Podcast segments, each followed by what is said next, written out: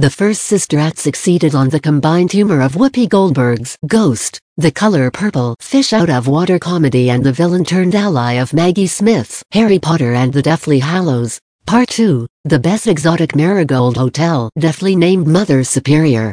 The first film ended on a high note with Sister Mary Clarence, also known as Dolores Van Cartier, Whoopi Goldberg's character, surviving her killer mobster ex-boyfriend, bringing St. Paul's Catholic Church back to prominence, and successfully repairing the church's defunct choir.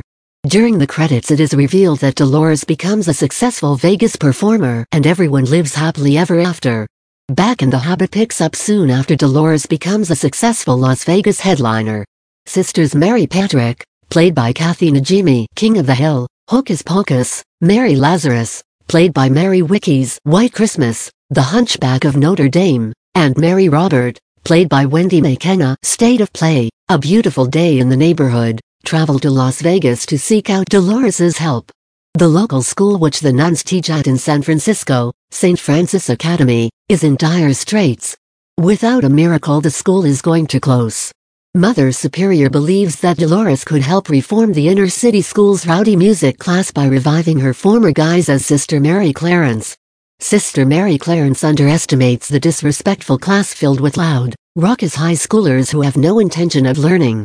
Led by Rita Watson, played by multi-Grammy award-winning singer Lauryn Hill, the miseducation of Lauryn Hill, the Fugees the score, the class does their best to undermine Sister Mary Clarence. While Sister Mary Clarence squares off against the unruly class the suspicious school board, led by Mr. Crisp, played by James Coburn, The Great Escape, The Magnificent Seven, suspect Sister Mary Clarence isn't who she purports to be. Will Sister Mary Clarence be able to tame the wild class?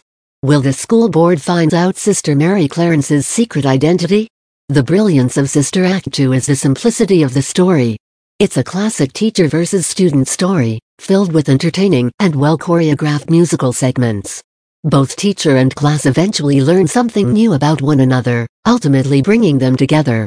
Unbelievably, the film is directed by classic action star Bill Duke, Predator, Commando, who has 60 other directing credits, Despite the film having a Loma Task on IMDb, it is a classic 90s film, which are without a doubt formulaic in the way they are written, directed, shot, and edited. The thing is the formula works. It is a great example of 90s humor and culture as well as having a heartwarming story of coming together to become something greater. Whoopi Goldberg does a fantastic job of slowly breaking through to the stubborn students.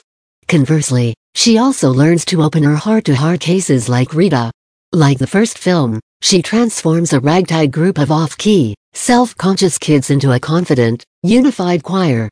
Her character is based, in part, on a real nun, Mother Dolores Hart, and there is also contention that the character was based on Delois Blakely, who sued Disney and Sony Pictures. While it is a stretch, I believe the film is a great demonstration of a teacher going up against the odds to break through and help the proverbial unruly, disobedient classroom. The film's musical numbers add heart, soul, and tons of emotion as the students slowly begin to believe in themselves and climatically compete in the All-State Choir Championship.